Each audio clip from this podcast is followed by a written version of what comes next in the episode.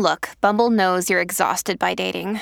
All the must not take yourself too seriously and 6 1 since that matters. And what do I even say other than hey? well, that's why they're introducing an all new Bumble with exciting features to make compatibility easier, starting the chat better, and dating safer. They've changed, so you don't have to. Download the new Bumble now. You know, it's kind of funny how one little mystery that can change our whole idea of human evolution makes this little clay doll so unique. This is one of the world's most important and impressive archaeological finds. And here's why. There's an area called Hagerman Fossil Beds National Monument. It's close to the small town of Nampa in southwestern Idaho.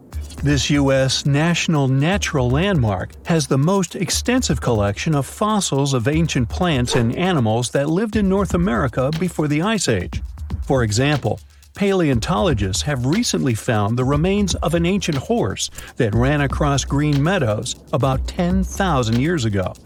But the main discovery happened in 1889. Several workers came to this area to create a well. They drilled a pit about 300 feet deep that's the height of the Statue of Liberty. Then, with the help of pumping equipment, they began to pump out clay. One of the clay pieces seemed rather strange to the workers. It was a small figurine of a human the size of a dime. It looked pretty old, battered by time and soil. The workers saw a carved mouth and eyes on its bulging head. Thick arms were pressed to the body. One of the legs was broken off. Also, there were discernible geometric patterns on the figurine's arms, neck, and chest. It seemed to be a sculpture of a woman. Despite its simple appearance, this doll was made by a real artist of that time. Such ancient figures are a sign of a developed civilization. But what was it doing so deep underground? And who created it? It's unlikely we'll ever find out. This toy is similar to the ancient figurines found in caves in France and Belgium. But unlike them, Nampa doll puts the timeline of human history in doubt. And it's not even so much about the figurine, but rather about the soil where it was found. Workers drilled through a geological stratum called the Glenns Ferry Formation. The figurine was found in 2 million year old clay, and that is the problem. Only Homo sapiens that lived 2 million years ago in America could create such a doll. But this is impossible since modern humans appeared in Africa. Nampa doll is the only ancient artifact found in the New World. But what if Homo sapiens had indeed walked around North America so long ago? In this case, it would cast doubt on many scientific discoveries and arguments of the last few hundred years history will have to be rewritten anew. Perhaps the figurine is much younger. It could have fallen to such a depth accidentally because of cracks in the rock or volcanic activity. Maybe it was lying on the surface, but the workers pushed it deeper with their drilling rig. Or it got there during some kind of excavation. This place is popular among paleontologists because of the fossils, remember? But some people have claimed that this figurine was a fake one of them is American researcher and geologist J.W. Powell. He knew local Indians and saw their children playing with similar dolls. Some young guy dropped his toys close to the place where the workers drilled the well. The researcher was also surprised by the version that this fragile clay toy had been hidden deep in sand, gravel, and moist soil and survived. Thousands of years of floods had formed a thick layer of various ground materials, then volcanoes erupted and lava flows filled this place. All this time, the fragile statuette had been there, intact and almost undamaged. After a couple of million years, workers came and drilled a large hole. The rig didn't destroy the doll either, and then the pump pulled it to the surface. All this seems very unlikely. What do you think? Now, in 1936, a married couple was walking through the streets of London and noticed a strange stone with a wooden bar sticking out of it. They took it home and split the rock with chisels. There was a hammer inside the stone. The wooden bar sticking out of the rock was its handle. Okay, an ancient hammer got stuck in the stone. Nothing special. They gave it to archaeologists who analyzed the rock. It turns out that this rock was more than 400 million years old, and the analysis of the hammer showed that it was even older 500 million years old. It was so ancient that its handle had started to turn to coal. But how could this hammer appear long before dinosaurs? The first insects began to pop up at that time.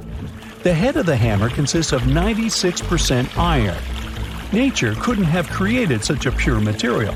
Obviously, it was created by people. But of course, the version that half a billion years ago there was some kind of civilization doesn't seem real. The minerals inside ancient limestone dissolve well. Perhaps they had penetrated into the metal head of the hammer and became part of the stone. This way, the hammer had grown into the rock. It's difficult to verify this now, since the hammer has become part of the collection of one museum. Its employees don't allow to conduct scientific analysis on this valuable exhibit. Okay, everyone knows about the famous Stonehenge in the UK. The purpose of this stone monument is still unclear, but in 2015, even more mystery was added to it. Scientists discovered another monument called Superhenge. It's hidden underground just two miles from its famous brother, and it's 15 times larger than Stonehenge, both in size and weight. Each of the 90 Superhenge stones reaches 15 feet in height. The rocks lie horizontally on the ground in one row, forming a semicircle. They originally stood upright, but someone pushed them down about 4,500 years ago. Some suggest that Superhenge was part of an even larger structure. Perhaps it was a fence or a wall. Also, it resembles a circular arena. More details of this monument might still be hidden in the ground. Scientists learned that Stonehenge had been part of a big complex network of unique monuments. In addition to stones, people used poles, logs, and earthen ramparts in the distant past. This suggests that these monuments could have been used for some ancient ritual ceremonies. For example, the paths on the ground leading to Stonehenge coincide with the movement of the sun's rays during the summer solstice. Alright, in 2020, the oldest stone in history was discovered. It's older than any other ancient mineral and more aged than even the lower layers of Earth's crust. In fact, this stone is older than our planet. It was lying somewhere in the middle of the hot sands of the Sahara. Scientists analyzed isotopes of magnesium and aluminum on its surface and found that it was 4.566 billion years old. Our planet's age is 4.543 billion. It was the oldest sample of magma from outer space in history. Even before our world was formed, this stone had entered our solar system and had been patiently waiting for a place to land. Scientists also learned that the rock was part of a small destroyed protoplanet. There were many other planets in our solar system billions of years ago. It was also filled with giant asteroids. They collided with one another and turned into large celestial bodies. Some of them split into pieces, and some became planets. These massive planets were crushing and destroying smaller ones, including that protoplanet. It burst into millions of stones, and one of them fell in the desert many years later. Between 800 and 200 BCE, people built the city of Nan Madol on coral reefs. That place consisted of about 100 artificial islands. The builders created them using huge basalt blocks. They laid about 350 million tons of basalt on underwater reefs near Micronesia. Where did they get these blocks? How could they transport them and install these giant things on the seabed? It seems like a tricky engineering task even in the 21st century. It's also unknown why people created this city and what happened to those who lived here.